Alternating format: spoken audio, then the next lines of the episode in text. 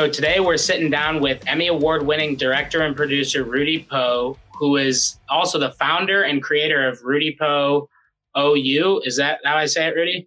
It is. Awesome. Author of Embracing Change and co founder of 11th Day Entertainment. Please welcome Rudy Poe to the Untied Podcast. Yeah. How are you guys doing? Good. How are you? I'm great. Thanks for having me. Yeah, no problem. We're uh, we're glad you could uh, join us today. I um, yeah, let me. Uh, so basically, I, I wanted to start like from the beginning. So I was going through your uh, LinkedIn and your website and reading all about your story and everything. But what I was really interested in was where it all began, like your journey, like because I could look at your career, um, but your your journey to where you are now. Where do you think that the beginning part of that was? You want me to go all the way back to diapers or what? How far back you want me to go? well, as as far back as uh, as you as you think is uh, necessary to pretty much bring it full circle and with the book and everything like that? Well, so I originally went to art school and then I went to UCLA to film school. Um, so I was even, you know, going through college and stuff. It was kind of a journey, journey of discovery. And, and so I packed all my bags and off to Hollywood I went, you know, and, and then I, I kind of actually, um, accidentally fell into documentary filmmaking. Um, I needed a job and my roommate happened to be directing a big documentary. And so I, I was the researcher, you know, and actually from that, I, I fell in love with research. I still, I still love it. It's like I sit and learn and poke around and go down rabbit holes all day long, you know? So, so that kind of started that. And, you know, a, along the way, I, I, you know, I started work my way up like everybody else does from the bottom and, and ended up, you know, learning how to produce and, and ultimately direct and, you know, made over a couple hundred hours of documentaries for all different kinds of clients. I mean, every everything from corporations to foundations to PBS to Playboy, you name it, you know. And you know that that was my entertainment career, and it lasted quite a long time. It's still going, I guess, in in, in its own way, but um, I kind of transitioned out of it about 12 years ago and started my entrepreneurial journey.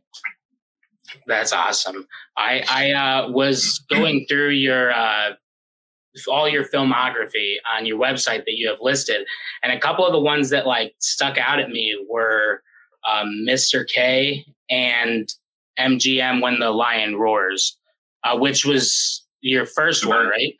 Yeah, that was the first. That was my first documentary job. I was. They basically took me in. It was a great job. They locked me in the vault you know, which was like a block square building by like, you know, 20 feet tall of all the MGM films. And I, I dug through all the cans of film. I did it for months and months and months. And, um, that, that began that. And then the Mr. K film was, I mean, that was one of my favorite projects. That was the one I won my Emmy for. And, uh, it was the story of a self-made uh, billionaire who founded the Kansas City Royals and, uh, started a company out of his basement and sold it for seven billion dollars. You know, decades later. Wow! And now has a, now has a foundation, the Kauffman Foundation. You might have heard of it. They they yeah entrepreneurship in America. Yeah. Well, and of course you fell in love with research after they locked you in the vault at MGM, and you just went through all that footage. I mean, who who wouldn't love that research, right?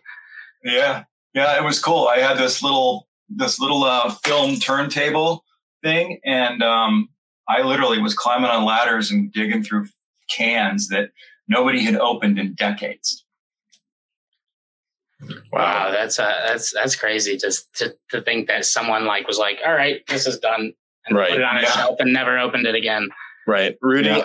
Um, so I'm going to ask you a couple of selfish questions, and it's because I'm actually media, or majoring in media and cinema studies right now at DePaul University.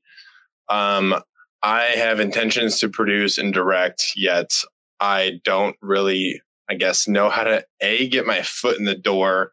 Um, and so, I guess my first question is: Does a major in media and film studies matter in the world of directing and producing? Uh, you know, I, I don't know. You know, I mean, it, back back when I was going to film school, it was kind of the only way to learn, right? Because we didn't have the tools. I mean, we were shooting on film and, you know, it cost a lot of money, you know, and just, I mean, I don't know how many thousands of dollars I spent on my thesis project, but, right. But, but now everybody has access to all this stuff. I mean, just because everybody has access to it doesn't mean it's good. You know what I mean? So I think that the school is a great, uh, for me, the three years I spent at UCLA was great because it, it helped me learn my way around town. It helped me expose me to all that stuff because I, I had never been around any of it before, you know? Um, and then there's the, there's the whole business side, which, you know, quite frankly, I was never very good at, you know, it's, I was more of a creative person. So, but I think there's a lot more opportunities these days to get started. I mean, anybody can put stuff up there on whatever social media channel there is and who knows who's going to take note, right? I mean, we only had our, our end of the year film screening. So I think right. everybody who wants to get into it these days is pretty, pretty lucky. It's a pretty amazing time to be able to do, do that kind of thing.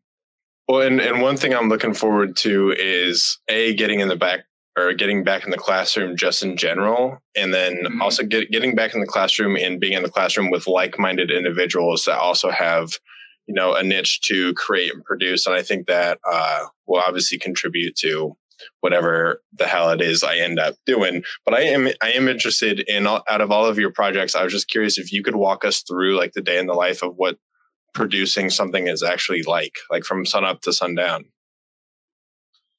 So we did. Um, we always did a lot of work for hire jobs. I mean, we were we were making things. Um, we did different kinds of things, but somebody would come to us and say, "We need to make a film about about this or about that." You know, I mean, we did stuff for the Naval War College. It's like we knew nothing about that, and wow. or we we did the history of MGM. You know, when we we got started, we knew nothing about that. So it's always been a learning process. So, I mean, there is a process and I, am talking about documentary filmmaking, right? And documentary filmmaking is a little different than I don't know if you're interested in more like feature type stuff or or sitcoms or whatever. I mean, each one is kind of its own mountain to climb. You know what I mean? They're all different flavors of things. So, um, I mean, it's great that you you and I, I think you're absolutely right in that when you surround yourself with a group of people, especially students. I mean, I, I love being around colleges and stuff. The energy is so great, and everybody's just yeah. wants to do everything. I mean, we used to, I remember when I did my thesis film, I had people sleeping. I had a, I had a studio apartment and I mean, we were working literally 18 to 20 hours a day and, and, uh, uh, there was people were sleeping on my floor, you know, I mean, we did what, and those are, those are great times. And, and I'm sure you'll have your own stories of that as well. Yeah, I hope so. So I don't think I really answered your question though, but I mean, it's, it, they're, you know, they're, I don't know. Every day is different, right? I mean, that's one of the beauties of this job. It's not like you get you go to work and it's the same thing every day. I don't. I can't think of any two days that were ever the same. So it's just you know keep an open mind and and just you go through it and you you you take it as it comes and you you try and think it through and you stay ahead of it. But you know, there's always stuff and there's always creation going. It's you know you're creating something out of nothing. You don't even though you have a script or a map of some kind. You're always on a journey of discovery. And so, well, this will kind of be my last question. Uh, then Jackson has one, but uh, I mean, I feel like that's kind of the road us three are currently going down. Is we don't really have a set end goal. We just know we're moving forward in the right path because we're we're putting stuff out there and hoping you know shit will stick somewhere. Um, yeah. So I'm curious what your advice would be to us, some like new creators in the world. You know, where obviously we're pretty uh, new to this. So, as someone that has created from a young age and then also successfully in building a career, like what what would you tell us? Well, I mean, there's there's two parts to it, right? And for my whole uh, for many many years, I was always on the creator side, you know. So we would we would finish our project and we would drop it off, and we were done with it. And then somebody would take it and made sure it got seen or you know it got distributed or whatever, right? So our job was make it. And they're, literally making and distributing or marketing. Those are two completely different worlds. Yeah. Right. Yes. And so now those lines are, are blurring, you know, and I mean, I'm in the same boat as you. I, have been at this, you know, forever, but, um, so you know, with my book, and I'm I uh, my book is also a course. So that's what I did during COVID. I stayed in my room and I made a I made an online course. I got over my fear of being on camera, and I was like, okay, I'm just going to do this, you know. And so now I'm trying to do the distribution part, right? I mean, because like one good thing about the doing the distribution stuff yourself is you don't have to ask permission, right? You can just go do it. You can do exactly what you guys are doing. Just like just go do it and like I'm throwing stuff against the wall, right? Like right. somebody, a friend, a friend of mine markets movies, right? And she says, you have to do TikTok. And I'm like, oh, you know, I mean, like, oh, and I just, I, every time I see somebody on TikTok, I'm like, I don't mean to slam TikTok, but it's just like, I don't know, man. That's, this doesn't seem like me, not my thing, you know? So I said, okay, I'll do it. I'll embrace change. I will do it. So now I'm doing these little things on TikTok and trying to see what works and what doesn't. I mean, I literally just got started a couple weeks ago.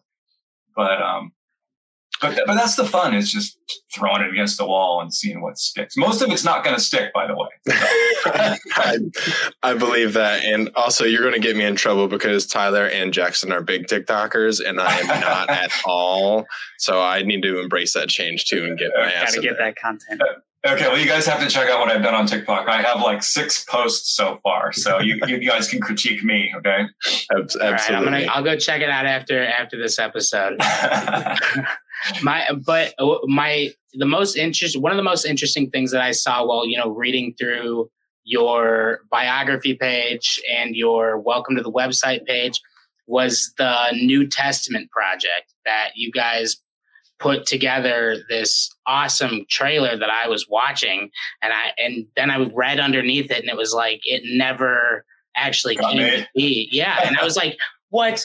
Like this is such a cool trailer that I was like like I'm not even like that religious. You know, I was brought up uh in a Catholic Christian home. So it was I have that upbringing, but other than that, I mean I'm not like a regular churchgoer. But yeah, I'm not. A, I'm not a churchgoer at all. yeah, I call so myself a, a creaster. A, a, Christmas and Easter, I go creaster. Oh, okay. Yeah.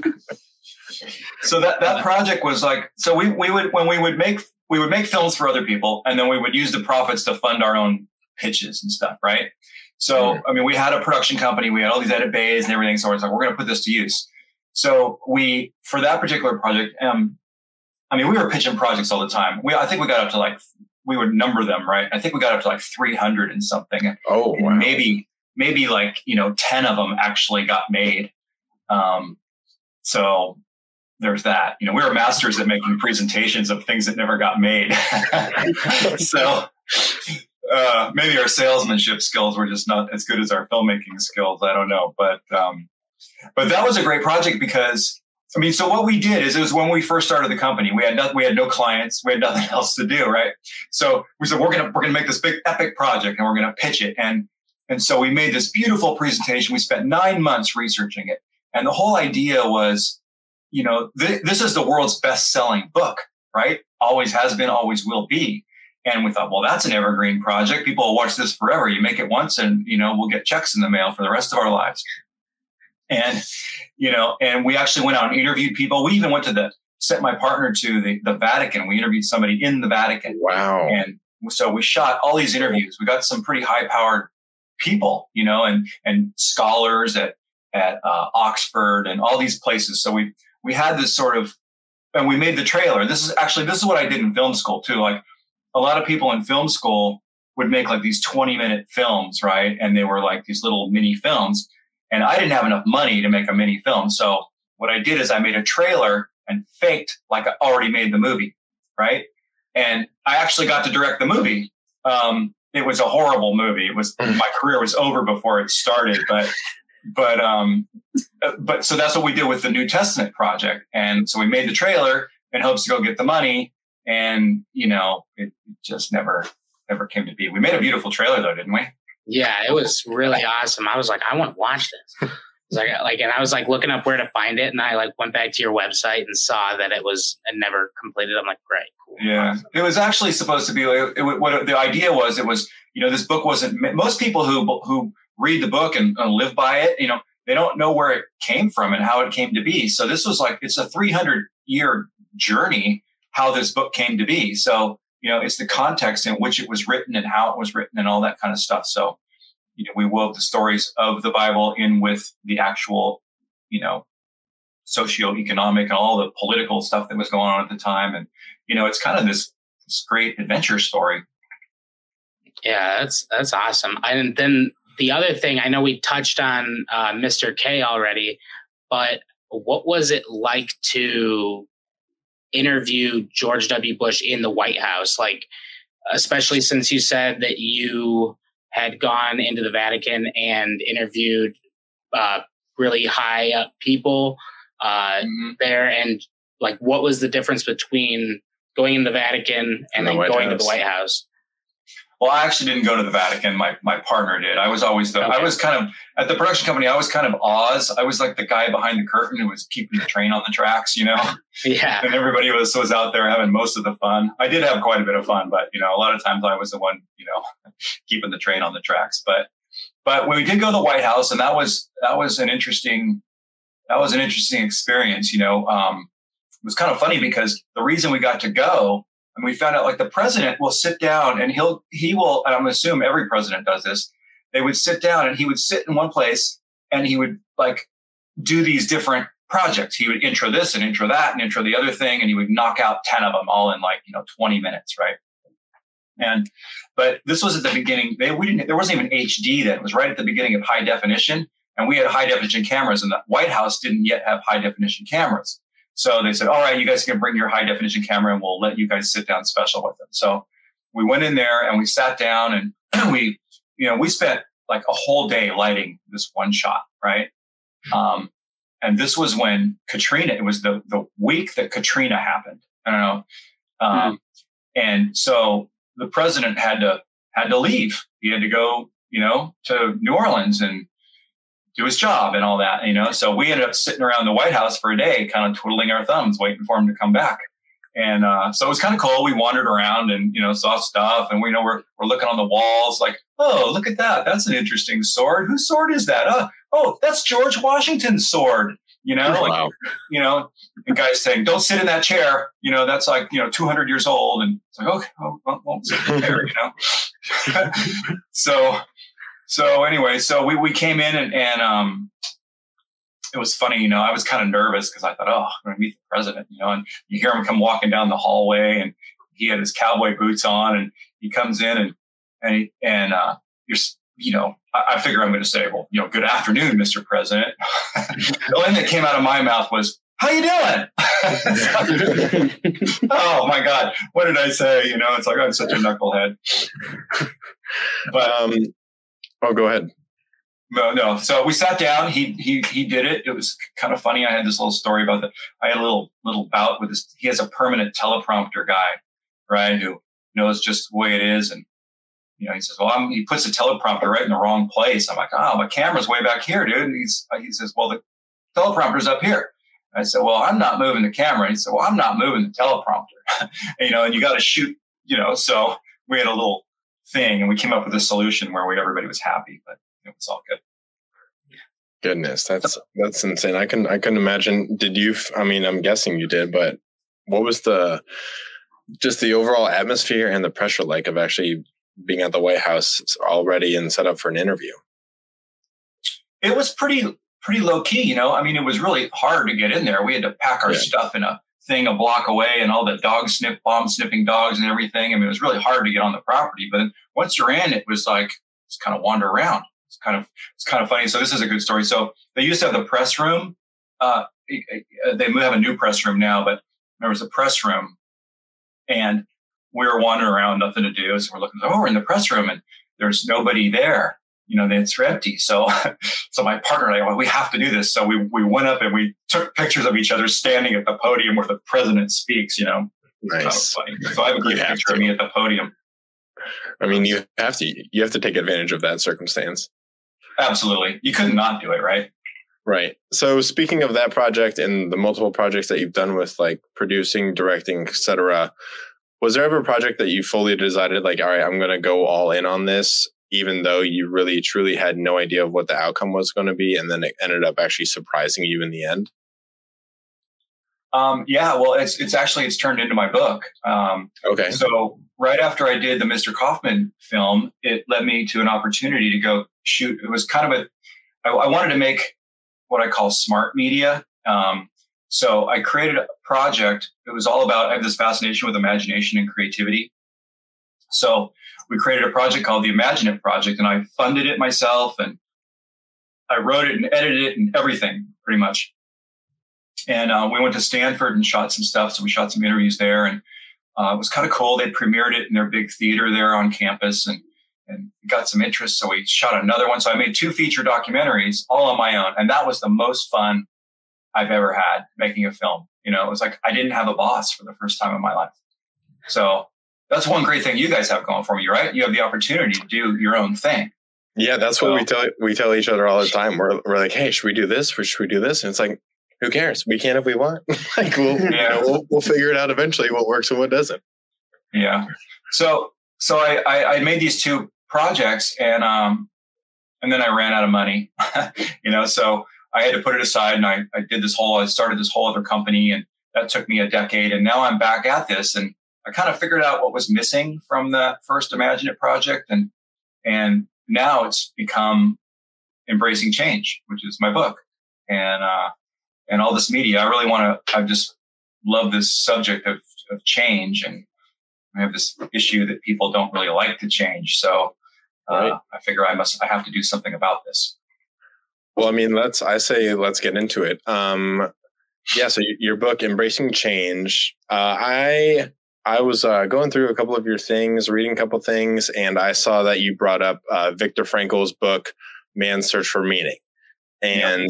I'm guessing you've read it, and I'm actually currently reading that right now. I'm a huge like self improvement person, um, and I think everybody should be, you know, because really, why not? Uh, and in the right. book, Viktor Frankl uh, has a quote. He says, "He who has a why to live for can bear with almost any how." And so, for someone yep. that has a, a, passion for implementing change, and obviously having read the book yourself, uh, what does that quote mean to you? Say the quote again, because I want, to, I want to hit this one on the spot. It's he who he who has a why to live for can bear with almost any how. Yeah, I mean, you have to find your why, right? Because that's that's your passion, right? right. And that's the thing that's going to keep you going through thick and through thin, and that's kind of what he's talking about right? I mean, he had the the ultimate of, of thick, right, and thin. I mean, he, he doesn't yeah. get more than, than what he endured. But um, you know, passion is this this incredible thing. You have to have it, and because you're gonna you're gonna quit before you hit the hit success if you don't if you don't have that passion, right? I mean, you got to you got to keep at it, and it's right. that that's what keeps you going, and that's what kept him going. Is his his whole thing was I'm going to write this book, you know, and and that's the book that you and I have read. It's yeah, it's it's a great book, Jackson. Yeah. So so in speaking with uh, your book, uh, embracing change, did you always know that you wanted to help people to adapt to change, or did you know that you always wanted to help people but you didn't know how? Uh, like, where did that come from? What sparked that? Uh, the idea for the book.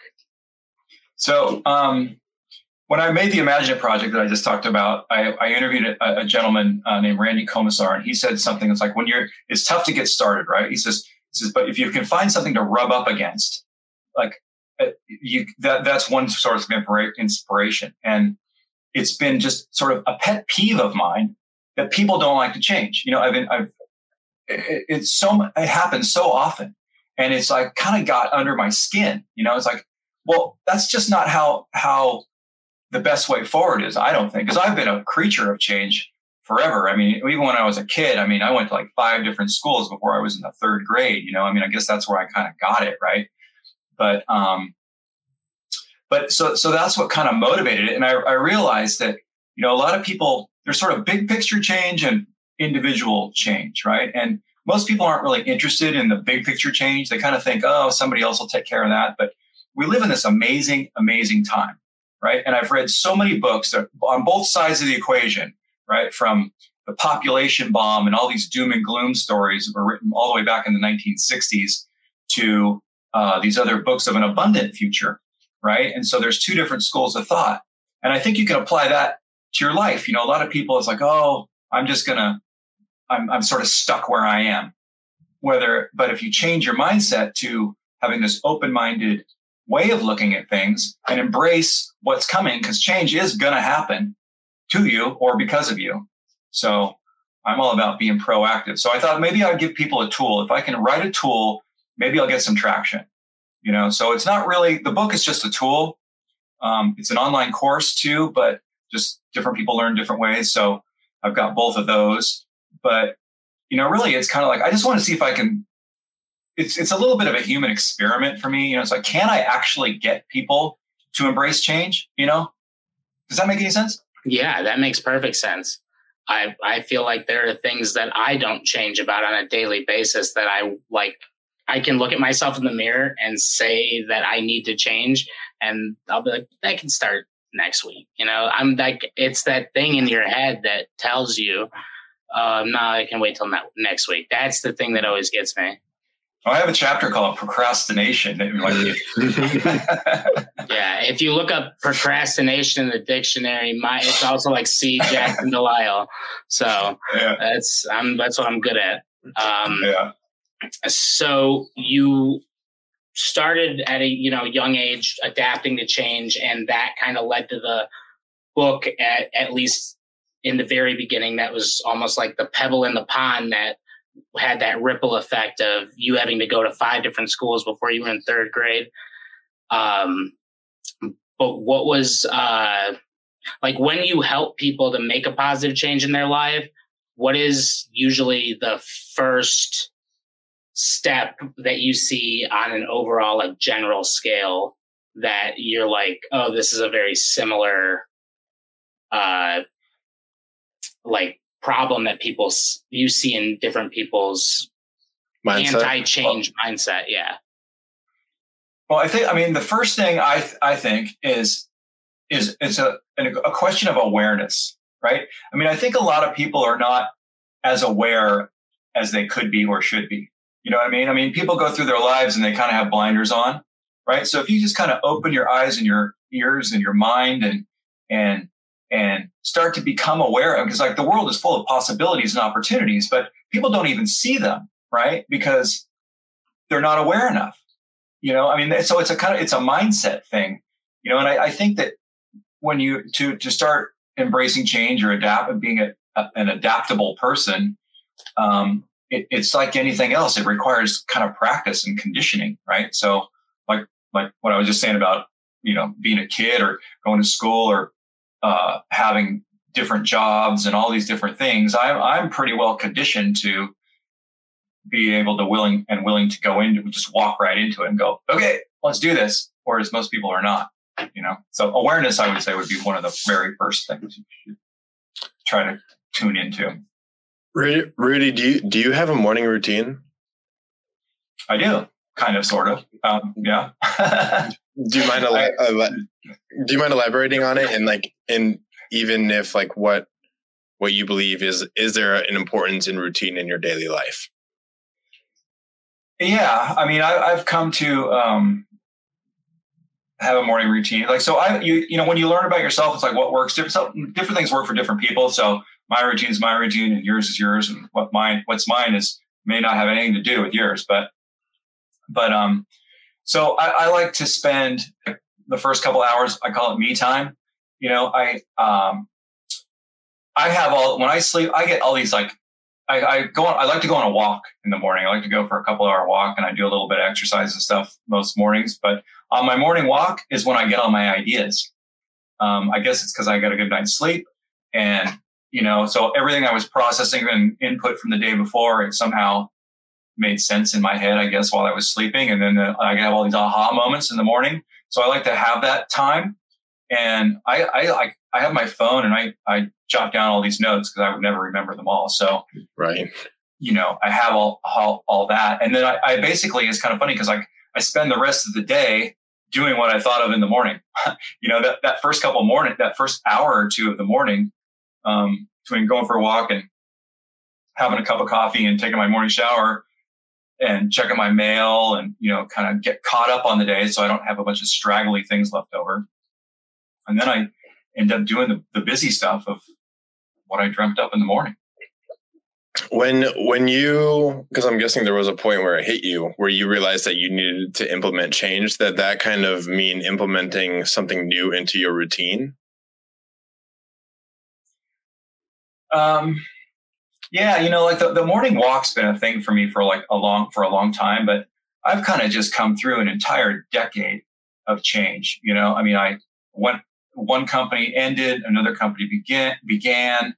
Um, I got divorced. I'm in a new marriage. I just moved all the way across the country for the first time in my life. I grew up born and bred in California, and now I live in Florida. So uh, it's been a whole decade of this. But you know that that morning routine of mine has actually been kind of a constant thing for me. S- sounds sounds good to me. I, I was going to ask if you were born and raised in California because I saw you went to UCLA and a lot of your uh, things on uh, your timeline in your career happened in California. Uh, but Florida, I did see that you're pers- uh, you're currently stay uh, out in Florida, and uh-huh. That's kind of the opposite of California, isn't it? It's like the exact opposite. Like the people are completely different. it's just a different oh, animal. Oh yeah, it's, it's, it's different. But what's funny, and you know, it's funny. All my friends in California gave me a bunch of crap about moving here, right? I mean, um, yeah. So I started life in the, in the Bay Area. I actually live in Berkeley in the, in the San Francisco Bay Area. I went to college there, and then so I packed all my bags. So I was Northern California for the first twenty or so years of my life. Then I moved to LA. I moved to LA because that's where the film business was, right? And then I was there until LA and then kind of Orange County, but but Southern California until just four months ago.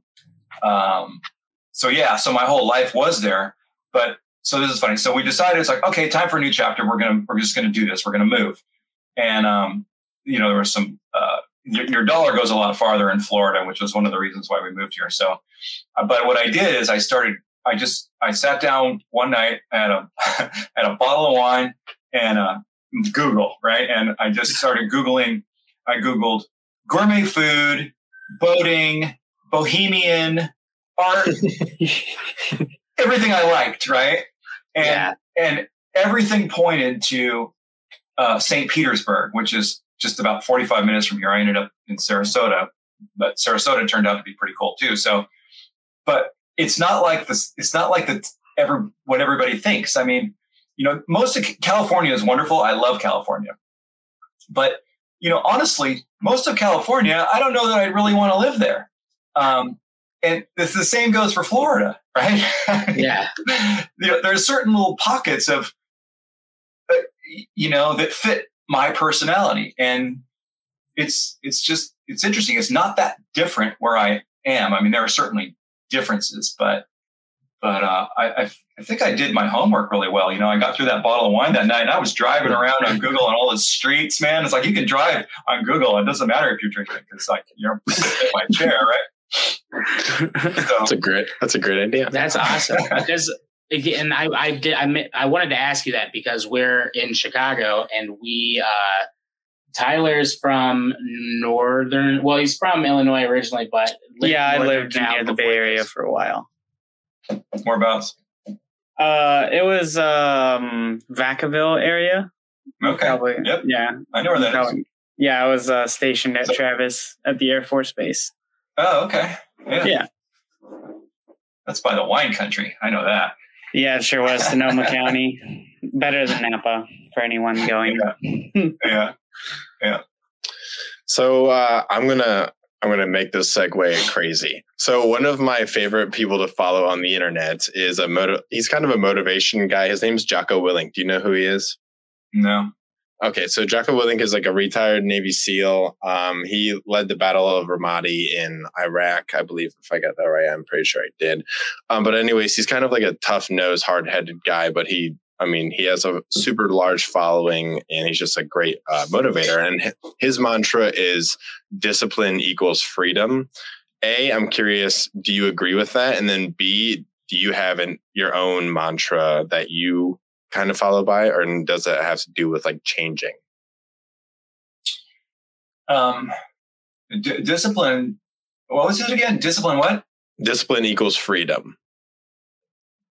Yeah, I mean, you have to have some discipline uh, if to, to to get to the freedom part. I think you know because freedom doesn't freedom is the result of the work that you do. I think you know, so that makes right. sense to me. Um, I have these things I call Rudyisms, and these are kind of like little things that I um, they're my truths, right? Okay. Um, and like one of my truths is uh, better to ask uh, better to ask forgiveness than permission. Yep.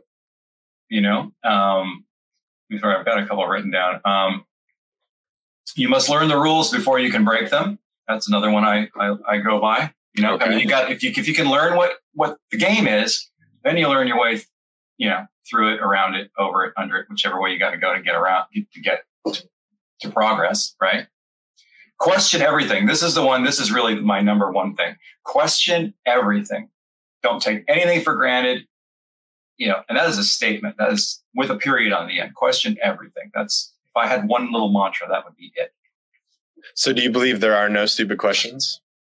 Absolutely, there are no stupid. The stupid, the only stupid question is the one you do not ask. Okay, I agree with that. I like that. Yeah. I, I had a teacher that used to say that growing up, and I was like, I don't know. I feel like this is going to be a pretty stupid question.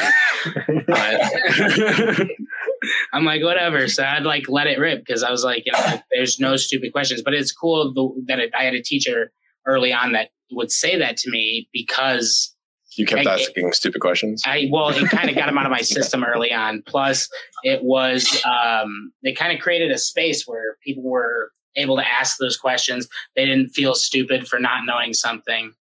Uh, yeah. But I, I do. I love that. You know, the question everything. That was that's that's awesome. I'm gonna. That is good. That is good. Life by that now. So, Rudy, I have. I mean, I don't know if I would really call it my own mantra, but it's just something that I keep saying whenever whenever crap does go bad, uh, especially, and they always make fun of me. But if something happens, I just say it's all mental. Can you explain to them why I'm such a genius and why I'm correct? You're absolutely correct because it's all in your head, right? I mean, right. So actually, in my book, I created these. Uh, I have this concept that I have this concept. I got this from a book called uh, "Solve for Happy," but I really have adopted this this concept that your brain is not you right? Your brain is oh yeah, like, yeah. You know, it's this great thing. My wife completely thinks I'm nuts. She's like, you, no, that's not. How could your brain not be you? It's you. It's like, but no. But my theory is your thoughts are not you because you can actually think about your thoughts, right? So how can they be you if you can think about them? Well, right? You with me? I, yeah, I, I, read something where it was like, "You ever uh, are you are you ever laying in bed up at night, but your brain won't shut off?" And then when I read Absolutely. that, I was like, I was like, oh my God, he's right. He's onto something. So yeah, if yeah. you, if you want to continue elaborating how your brain is not you and how'd you come to think but, that? Like what, when did that hit your, when did that hit your brain? Well, so I, I mean, heavy one that he, uh, um, his name's Mo Gawdat who wrote that book and he, he just articulated it, I guess, right? Because like, you know what you're saying? So my blog, my blog on my website is called my brain and my brain and I.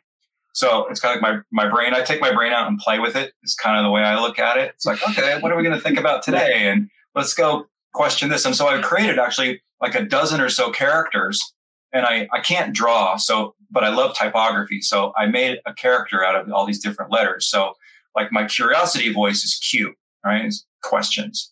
So, uh, so let's go ask some questions. Let's be curious today. You know, that's one of the things that you need to be to, to want to change, right? So Q, and then I have my my E voice, which is my emo voice or my emotional voice, and I have my my V voice, which is my voice of reason. So, you know, we all have this these these dialogue going on in our head, right? So I kind of just put names to all these different things. I have my optimistic voice and my pessimistic voice, and uh, I have a voice called FUD. You guys ever heard the term FUD? No. Nope. It stands for fear, uncertainty, and doubt. So we all have this voice of FUD in our head who like tells us all these stories about how bad things are going to be. And it's like why we shouldn't do that, and and you know spins all these tales. It's kind of like our limiting belief voice, right? So so when you say what you said about your idea, it's like yeah, you know, it's all it's it's all in your head because in your head you can also solve all those problems with a little with a little action to follow, of course, but That's a good point. Yeah. I'm I'm glad that you brought up the letters because I saw them on your website and I was like, I definitely want him to talk about these, but I don't know how to ask him about these because I was like, is it an acronym? I was like looking at first, I'm like, it's not an acronym. And it was like, I was like, okay. So then I was like gonna write it down and be like, can you explain X H P? But Yeah. then I uh I'm glad you touched on that because I was looking at that and you also have the negative voice in there, which is X, uh, and all, all these other ones. And I, I just think that that's great to put like a face to these different voices that you hear in your head. I mean, quote unquote voices in your head. You know, don't want to make anyone sound crazy, but it's You already it are, it's fine. It is nice to put that face to that, so you can be like, all right, this is what I'm thinking with now, and this is how I'm thinking, and breaking it off into those things. So, do you think that breaking it down to those things makes it easier for someone who's resistant to change to almost identify where they need to change? I hope so. I mean, that was sort of the intention. I mean, it kind of works for me. So maybe it'll work for somebody else, you know? And I tried to put logical letters to what I'm talking about, not just random letters like X and O. Like X is cross that out negative, right? And O is your optimistic voice, like, oh, yes, let's do that.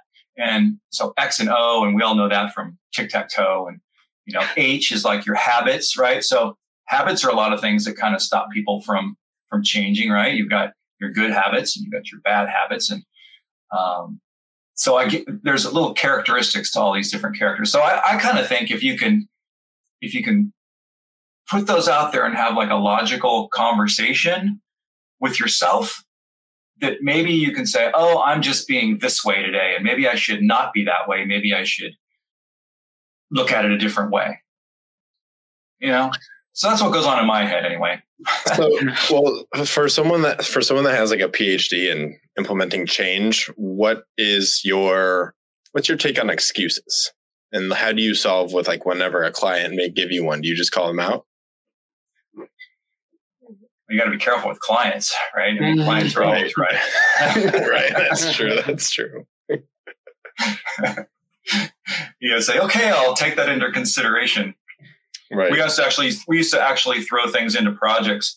Like when we would go to screenings, we would, we would deliberately make mistakes and put them in the screening. So, so that the client would have something really easy to grab hold of to say, well, that's wrong. And, and you should fix that. And that way they felt like they justified their job that day. And we were like, oh, you are so right. Why did we not see that? You know? Thank you, sir. Client- Yes. Yeah. client, yeah, it's client manipulation 101. But, um, so what, what- was the question again? Sorry, I went off on that Um, one. I'm just curious on your take on excuses. And Yeah. I mean, do you, how often do you have to trick your own self in not making an excuse for you if there's something like you don't want to do? Excuses are, I feel like I have a thing in my head to say, to say something about that, but I don't know. Excuses are just, are not good, right? They're, they're- you're just not going to get anything. Excuses don't serve, it- it- there's no purpose, right? I mean, other than to stop you from what you're, what you're doing. So stop with the excuses. That's what I say. Yeah, short and sweet. Yeah, that's Yeah. beautiful. I um I feel like that's uh, another thing that goes hand in hand with procrastination is excuses. Like the I'll deal with it tomorrow. I'll deal with it next week. I'll uh you know and you ju- like and also justifying. I feel like those three all go together. Would I be am I wrong? I don't know. Correct me. No, ab- absolutely. Awesome. Putting it off. Putting it off. I have, there's another chapter in the book called the day after tomorrow syndrome. And that's kind of procrastination and how people put things off. You know, it's like, uh, maybe tomorrow, maybe the next day. Um, and, and people have that. It's a problem, right? That's, you're never get anywhere if you just keep putting everything off. So get to it. Right. Amen to that. It's, it's and it's usually if I mean if you're implementing change, the first step is literally the first step. Like if Yeah. Um I'm a big I'm a big gym goer and even when days that I don't want to go, I understand that if I just get to the gym, I'll feel better about myself because Mm. I'm I'm there. And I'm sure I'm sure there's times where you might have like brain fog or something, but even if you put your pen to the paper or your uh, your fingers to your phone taking notes, like you'll feel better, and then something may spark up. Yeah, that's the discipline part that you were talking about earlier, you know? Right, right. There's a lot of right people who are writers. I saw people who are successful writers. I've heard this over and over again. It's like you make an appointment with your chair. You sit in your chair and you look at your keyboard and you do that. You stay there for a certain amount of time until you can you and then you write. You know, it's like maybe I don't feel like writing today. Maybe I feel like going and you know reading the newspaper or whatever, whatever you do, or the internet. And, but if you, it's discipline part that gets things done, right? Well, and it's it's the opposite of excuses. That's yeah, that's a good point. Well, with I mean, solid discipline obviously will bring you to su- some successes, and the successes that you've had. Um, how did you, I guess, celebrate them in your career, and how do you define success within, yeah, within your own career? Uh, I do this. Pat myself on the back every once in a while. In a bottle, in a bottle, in a bottle of wine, and Google Maps to go, go on a cruise. exactly. Um, you know, it's it's funny. You you live for the successes, but those successes are, you know, we were talking about Mr. K earlier. Um, you know, you work for months on something, and, and then you have your premiere, your screening, or whatever it is, and you invite your friends over, and you have a screening, and your whatever it is, and and you have that one sort of night of of um, celebration, and then you're like, okay, that was awesome. Now, what's next? Kind of thing. That's what I like about having an ongoing project. It's not like it's, it comes to a conclusion. You know, like you guys have your podcast here. It's like you, you end one podcast, but you keep going. It's like, okay, what did we learn today? And we'll, we'll make the next one better and we'll keep going and you keep building it, building it, building it. Who knows where it, it goes, but, but it's, uh, it's better than just start and stop, start and stop, start and stop, which is what a lot of my career has been. So, right. So o- over your um, your entire career, what would you say was something that you thought was gonna completely fail and ended up like surprising you, and you were like, "Wow, that succeeded." And I, I mean, that might be part of the negative voice, but it, it was like there was something that you had to have been like, I have little to no faith in this, but I'm going to do it anyway and see it through. And then it surprised you. I don't know, man. Once you get that attitude, I don't know that anything actually comes survives that. Um, I mean, a lot of things took a lot more work than I anticipated before they reached some level of success. You know, and a lot of things didn't didn't get to success. I mean, dealing with that sort of um, you know, dealing with failure or falling down or whatever, that's part of the, that's part of the game. I mean, you kind of have to, you have to do that. That's going to happen a lot. So you kind of have to get comfortable with that. So, you know, the, the way success comes after failing or stopping or, you know, whatever gets in your way, a bunch of obstacles get in your way, is just to persist, right? It's just to keep going and find a solution to the next problem. Because really, and this kind of goes to what I think creativity is. Creativity, I think, is just problem solving and nothing more. You know, it's not about painting a pretty picture, writing a beautiful song. It's, we all are creative and because we all solve problems, right? I mean, and that's what, that's what success is, is just solving a number of problems until you get to a point that you call success. Does that make sense? Yeah. So, yes. So, so what would you say in your career would be your most learnable moment that you thought would have been, uh, like you thought was like the biggest thing? You're like, oh man, I can't believe that happened. But like looking back, you're like, I'm glad that happened because it shaped who I who I became and like the road that I went down. Um, I mean, one of my the big aha moments I've had over the past couple of years is is so I've had a couple of different companies, and I've always been the kind of like I said, the Oz, the guy behind the curtains. I've never been one to be out front. I've always been, you know, in the background doing my thing. And I have realized over the course of my career that I should be the one out there and not, you know, being behind the scenes anymore. And that's why I'm doing what I'm doing. So that was a big aha moment, but it took years and years of, of, uh, trials and tribulations to get to that point. You know, so that that's pretty epic in my mind. So, Rudy, on your Q and A section, you were asked uh, what you want to be when you grow up, and you answered smarter. Do you? I took that. I took that as in just kind of uh, putting the ego aside and understanding that you, a person, should be a student for their entire life. Is that what you meant by it? I mean, because everyone wants to be smarter. Yeah. No, I mean, uh, I wish I was smart. I wish I was smarter. You know, I always, I always like to, to, um, it, you know, you're, you can never be smart enough, right? I mean, once you think you're smart, that's when you get to be in, that's when you're in trouble. Um, I'd rather, rather be humble about everything. It's like, oh, yeah, I've learned a few things along the way, but there's always more to learn. You know, I mean, I love learning. I wish when I say I wish I could be smarter, I wish I could learn like five times faster. You know, like I have this guy that I'm working with right now, and he is wicked smart. And it's like I, it, yeah. my brain hurts after like working with him for two hours, but I want that guy on my team, right? I mean, I want to be the dumbest guy in the room. You know, that's that's one of my goals. If I can be the dumbest guy in the room, I know I'm in the right place. So everybody's smarter than me, right? They know better. And all I have to do is kind of just, you know, drive the, I don't know, be there. And yeah, I got that, actually got that from, uh, that very first documentary I worked on. Louis B. Mayer, the M and MGM used to say that I want to be the dumbest man in the room. So that's what I want to be. And sometimes that's what I am. So that's no, that's that's a good idea, and I know what you mean by it. And I, I would say I am in this room, so it makes me feel better, I guess. nah, stop. Um, another another Q and A thing is uh, your superhero power. You can see the bigger picture. So I'm I'm curious what you mean by that, and I'm curious if you could tell us, or if you could put, use your power on us and tell us our bigger picture. That way, we don't have to do anything else. We'll just we'll find out that answer right now.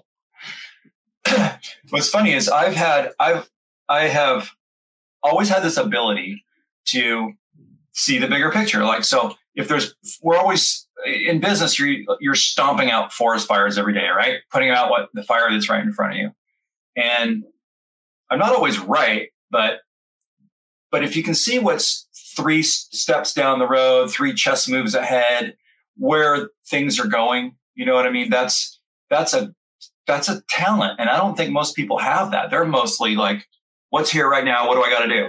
You know. So, and I've actually, um, it's it's to to other people. Sometimes it's like, Rudy, stop talking about that. We have to deal with this. You know. But if we would have dealt with that bigger thing, things would be better now. You know what I mean? After after time in hindsight, right? You know what I mean? Right. So so I think it's good to be able to step back and say, where am I headed? You know, and that's what what is the future that I want, or what is the future that's you know what are things that the energy forces that are working for me and against me, and how can I position myself to get to that place that will be the logical place to be three steps down the road. So there, I would just encourage people to try to think that way for a change. There's so there's there's this quote. Um, I think it's by Jesse Itzler, and he says, "Be where your feet are," and and then you you're you're saying, kind of I guess understand the direction you're going to, but obviously you don't mean you know you can't daydream all the time of where you want to be. You obviously have to be present in what you're doing and working towards those goals, right? Yeah, and I, I mean, yeah, because you know, it's funny because that's that's exactly the phrase people told me. It's like Rudy, your head's in the clouds. Just just be where your feet are, as you just said. You know, um, right? But it's one thing to fantasize about something, and it's another to be sort of logical about it. Like I love all things future, for instance, yeah. right? I mean, I, I read things. I have blog people's blogs pushed to me, news feeds pushed to me. So I'm pretty adept at, um, as I consider myself pretty adept at where the world's headed, you know? Yeah. And so like I make my investments that way. Um, I try to apply what I know towards what I'm doing right now with my, with my project and say, well, how can I, how can I use all that stuff? So that goes back to the learning thing, right? So if you're constantly learning and you're seeing things by learning, you're able to see things that you couldn't otherwise see because you didn't know about them. And that goes goes back to the awareness thing, right? For first you have to be aware and you have to know first you have to know know that you don't know and then you have to try to learn what you don't know and then when you do that it opens up even more doors so you can see the bigger picture you with me yeah i know i am yeah yeah yeah yeah uh, i feel like i uh, I completely understand what you're saying. I feel like I always thought that I was a more of a big picture person than like looking at the task in front of me. And I'm because I'm always all over the place, but I feel that it's almost easier to take that step back when you are in a more creative role surrounded by creative people. You know, you have that almost head in the clouds, like you said, mentality that people view that as that helps you to look at the big picture instead of just being like, well, this is what we have to fix right this second. So, with that, do you think that that was able to help you in like when you were making the decision to move to Florida, like in every decision of your life, do you think that that helped that big picture aspect helped in any decision making skills that you had in your life where you were like, this is like, I know because of this? Absolutely. Um, because if you can, if you can sort of see down the road, you can start making decisions based on that, you know? And it's, it's not about just saying, oh, when you say your head's in close, oh, yes, let's go do this and let's go do that. And everybody talks about being sort of scatterbrained. And I've been accused of that, certainly plenty of times. But um, you also have to learn how to say no, because like if you can see the big picture, you know what to say yes to or at least you have an inclination as to what to say yes to, and you also have an inclination towards to say no. That's probably not. That might be a waste of time, you know. So you, you know what I mean. So it keeps you, it keeps you um, kind of focused if you can if you can see the big picture. So you don't go just bounce. You can bounce off the walls as long as you're going in the right down the right tunnel. You know what I mean? Yeah. Rudy, what was it like to hold an Emmy in your hands? uh, it's it was pretty cool. I was nervous, you know. I don't like being up on stage, so they call. I wasn't sure if they were going to call my name, and they called my name, and and um, so that was pretty good. But I had a couple of um, uh, it was a you know big thing, so I was a little bit lubricated that night. Just, I mean, I, sound, i feel like I'm sounding like I'm like an alcoholic. I actually don't drink very much, but. uh, I mean, just on just on occasion. But you you won an you won an Emmy, and speaking of excuses, I think that's a pretty damn good excuse to have a couple of drinks. So so you know. Uh, oh. So yeah, so you won um, one Emmy, but you were nominated for seven com- total. Correct. Your your work well, was nominated for seven total. I've been involved in projects that have won more Emmys than I personally got. You know, I mean, that very first project, uh, that MGM documentary won an Emmy. Um, and I worked, I did this, I was a production manager and post supervisor and assistant director. I did a lot of different roles on this. Uh, it's called In Search of Dr. Seuss. It was Dr. Seuss's life. And that project got nominated for seven. It didn't win any, but it was nominated for seven. And that was a pretty cool project. So it's been great to be involved in projects. I wasn't, you know, the, the, the position that got the Emmy or you know got nominated or whatever. But but I've been on a number of projects that were. Yeah, still still great. I mean, still something to put on a resume. It's nothing to brush over. Yeah, because uh, we haven't been involved in anything that won an Emmy. So not yet, but the bigger not picture yet. tells me something else. Not yet, not yet. that's the that's the negative thinking. But well, what's the what's the award for podcasts? Maybe you guys can uh, put yourselves maybe, up for that. Maybe we'll just create an award and then we'll just win it every year. Just like the golden to boost our egos. yeah. that sounds like it already exists. the golden mic, yeah. It sounds like it's a radio award though. There you um, go. Yeah. So so you have your book out right now. Uh, people can go and get it on Amazon or at rudypoe.com.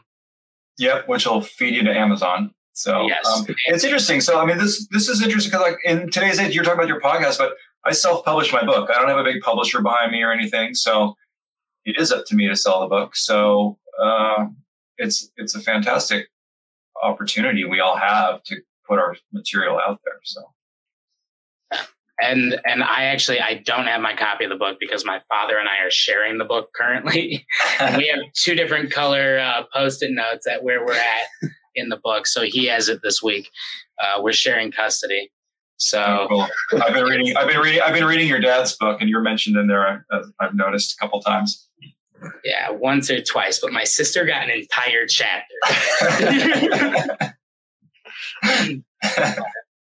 but yeah, so I made the uh, I made the cut. But yeah, it is. Uh, if people want to go and listen to the or read the book, they can go to rudypoe.com. It's at rudypoe on all social media, and uh, uh, rudypoe.com will also take you to the embracingchange.io page, which will tell you more about the book and more about um, how to embrace change and implement that in your life with the online course. And I want to thank you so much, Rudy Poe, for uh, taking uh, the time out of your day to sit down with us for as long as you did. No, it's been my pleasure. Thanks for having me. Uh, no problem, anytime. So uh, let us know if you're ever in the Chicago area, and we'll uh, we'll get together. We grab a drink, or I mean, it's it's a special occasion if you're in Chicago. So that's right. Yeah, thank you, Rudy. It was great talking to you. Yeah, nice to meet you guys. Thanks, Rudy. Well. Meeting you too. Okay. Take care. Talk soon.